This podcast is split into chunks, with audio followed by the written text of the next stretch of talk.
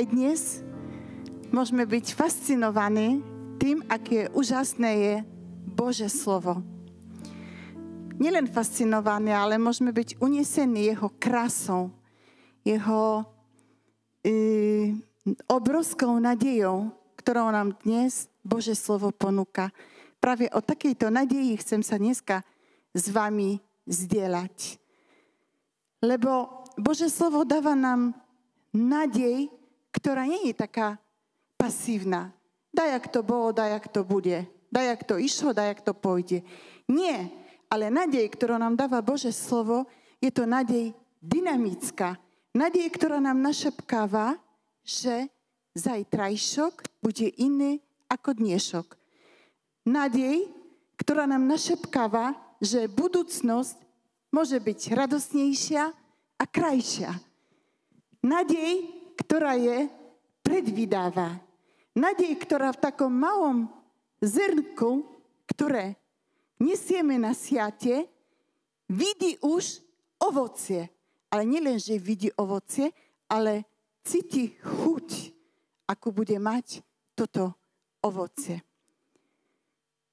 Prechádzame rôznymi obdobiami v našich životoch, rôznymi etapami a môžeme povedať, že mnohokrát sa naše skúsenosti, skúsenosti našich období životných podobajú na skúsenosti izraelského národa. A konkrétne myslím teraz na obdobie v izraelskom národe, keď sa národ dostal do babylonského zajatia. Národ sa nachádza v obrovskej kríze. A túto krízu privoláva želmista v žalme 127, kde privoláva tie bolestivé a ťažké spomienky z tohto obdobia. A žalmista hovorí, na brehu babylonských riek tam sme sa dávali a plakali, keď sme si spomínali na Sion. Na vrbe tejto krajiny vešali sme svoje citáry a hovorili sme, ako môžeme spievať pieseň pánovu v cudzej krajine? Národ sa nachádza vo veľmi bolestivej situácii. Stichla radosť, stichol spiev, citári zavesené na stromy, všetko plače. Pretože chrám v Jeruzaleme, chrám, ktorý byl pre tento národ tak vzácný a miestom uctievania Boha, bol zborený. Neostal kameň na kameni. Všetko stratené. Kondícia tohto ľudu bola bez východiska a bez nadeje. Pýtal sa národ, kde sú prisľuby, páne? Kde skončili prisľuby tvoje? Stichli prisľuby a zdalo sa, že stichol aj sám Boh. Koľkokrát aj naše situácie podobajú sa na skúsenosti tohto národa. Na také skúsenosti našho zajatia. Pýtame sa, prečo sa to stalo práve mne? Prečo sa toto stalo mojej rodine, mojim blízkym? Predsa bolo nám tak dobre. Či to bude tak navždy, či sa to zmení? Pýtame sa. Ako to bude ďalej? Prečo zhasla moja viera? Prečo stichol môj spiev? Prečo stichla moja chvála? Prečo? Prečo som, som zaviesil svoju citaru? Prečo už viac, pána, ne chválim, nevolám? Ako môžem v takej situácii, v ktorej sa nachádzam, uprostred tohto môjho zajatia, ako môžem spievať pánovu pieseň? Nemám žiaden dôvod. A tak sa pýtame, ako to bude ďalej. Či na to zajatie som už odkazaný, odkazaná navždy? Odpoveď nachádzame v žalme 126. Je to žalm, ktorý nám dnes dáva krídla. Môžeš si teraz urobiť také gesto, pretože to slovo, ktoré ti teraz prečítam, dáva ti krydla. Urobte také gesto, prosím, aj tu. Urobte krydla. Krydla, pretože slovo Bože nám dovoluje znova letať a ono nás dneska tak unáša, aby sme uleteli do dialav Božích plánov, Božích zamerov a hlavne Božej radosti. Teda odpoveď. Keď pán privádzal späť sionských zajadcov, boli sme ako vo snach. Ústa sme mali pevné radosti a jazyk plný plesania.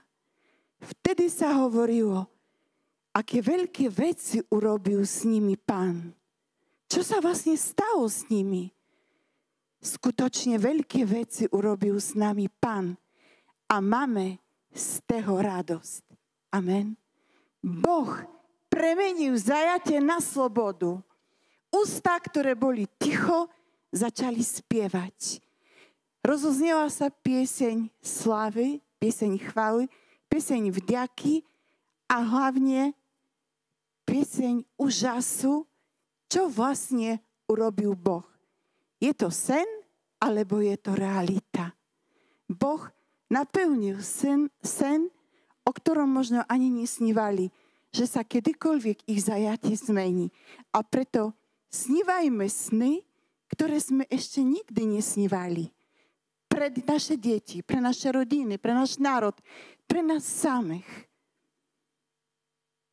Lebo tento žalm je odpovedou, áno, zmena je možná. Je niečo pre mňa nemožné? Pýtal sa pán. Pýtal sa tých, ktorí mu predkladali k jeho nohám rôzne svoje zajatia, v ktorých sa nachádzali. Či to už bola choroba, či to už bol smutok, či to bola iná nejaká, nejaké e, otroctvo. Všetko mu prinašali a on sa pýtal, je pre mňa niečo nemožné? Predsa pre mňa je všetko možné. A tak obrovská zmena v tom narode to, čo bolo stratené, zrazu ožije. Zjednotí sa. Všetko začína žiť.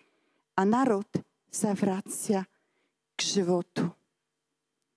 Chceš vidieť veľké veci v svojom živote? Verím, že chceš. A tak začni sa už dnes radovať. Začni sa radovať, pretože zajatie tvoje, moje, naše je príležitosťou, aby sa udialo niečo veľké, nečakané a niečo, čo môže urobiť pán. Zajatie je tom príležitosťou. A preto začni sa už dnes radovať, lebo práve chvalou otvoríš brany k veľkým veciam. Chvalou, že Boh je veľký, otvoríš brany, aby vstúpila jeho veľkosť, jeho moc, jeho premena, jeho sloboda. Ježiš nás vyviedol z každého zajatia. On je naša sloboda. Neostaň na brehu len tak, že zaviesiš svoju citaru, zaviesiš svoju radosť, svoju nádej a budeš tak sedieť na brehu. Nie, neostaň tak, ale začni Pana chváliť. Lebo dnes ti Pán dáva radosť a silu ísť vpred napriek tomu, že je ešte zajatie. Pretože tí, ktorí odchádzali, idúcky plakali, niesli zrno na siate, ale keď sa vrátili, ich ruky boli plné snopov spred tváre pána nikdy sa nevraciame s prázdnymi rukami. A preto to semienko, ktoré dneska nesieš, to maličké, ktoré dnes zasievaš, ktoré je ešte suché a tvrdé, to je, možno, možno ho nesieš uprostred slz, možno je polevané slzami, ale chcem ti dnes povedať a povzbudiť ťa, polevaj ho nadejou, nadiejou, ktorá ti našepkáva, že zajtra bude iné ako dnes. Že budúcnosť bude krajšia a radosnejšia. Napolievaj ho nadiejou, ktorá vidí, že to semienko, to je krásne ovocie. Áno, je potrebná vytrvalosť, je potrebná namaha. Ako sa modlil aj Dávid, Pane, oči moje sú unavené, lebo vyčkávam na Tvoj prísľub. Kedy prídeš a ma potešiš? Ale Pán príde. Ale Pán prichádza teraz. Pri Duchu Svety. Pri Duchu Svety. Pri Duchu Svety zastav sa na každom brehu, na ktorom sa nachádzame. Pri Duchu Svety.